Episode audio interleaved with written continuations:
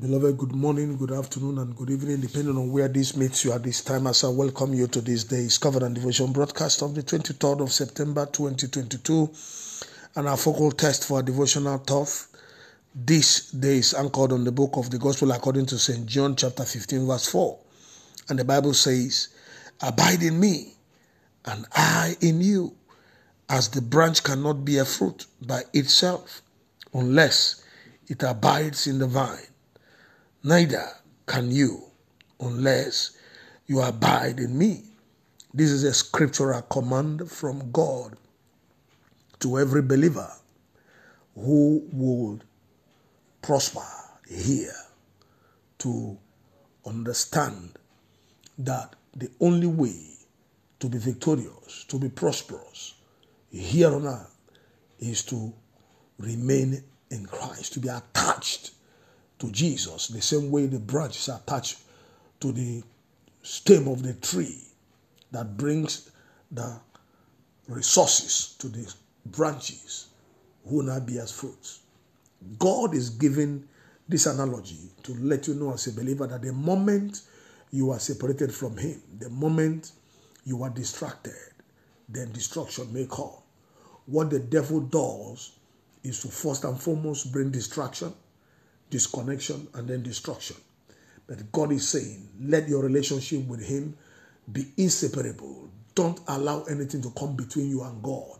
Hold on to God as a gum holds two surfaces together, two metals together, two objects together. That is the only way His strength will rub off on you, His grace will rub off on you, His virtues will rub off on you, and His best will rub off on you for you to become the best or produce the best.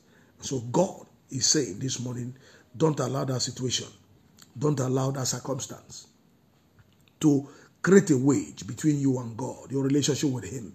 Hold on to Him strongly. Wrap your faith round about Him. Believe Him. It's a command. It's only when you abide in Him that it will be a fruit. If you don't, you'll be discarded. And I pray by the mercy of God this morning, you will never be discarded. One with God, we normally say, is majority. But it's not only majority, it's also breakthrough, successes, and divine advantages. Thus, the believer's God connection secures his or her destiny. The believer who has a robust relationship with God and abiding in Him against all odds will never be discarded like a piece of wood, nor become barren. In other words, staying with God and His promises assures of his sure prosperity. And by this revelation this day, I step into the stool of the prophet, onto that stool, and I prophesy powerfully and prayerfully over your life and your destiny. May your resolute obedience to God's will and relationship with Him against all odds abound to your joy and great testimonies in the name of Jesus. May you never be disconnected from His source of supply and surplus in the name of Jesus.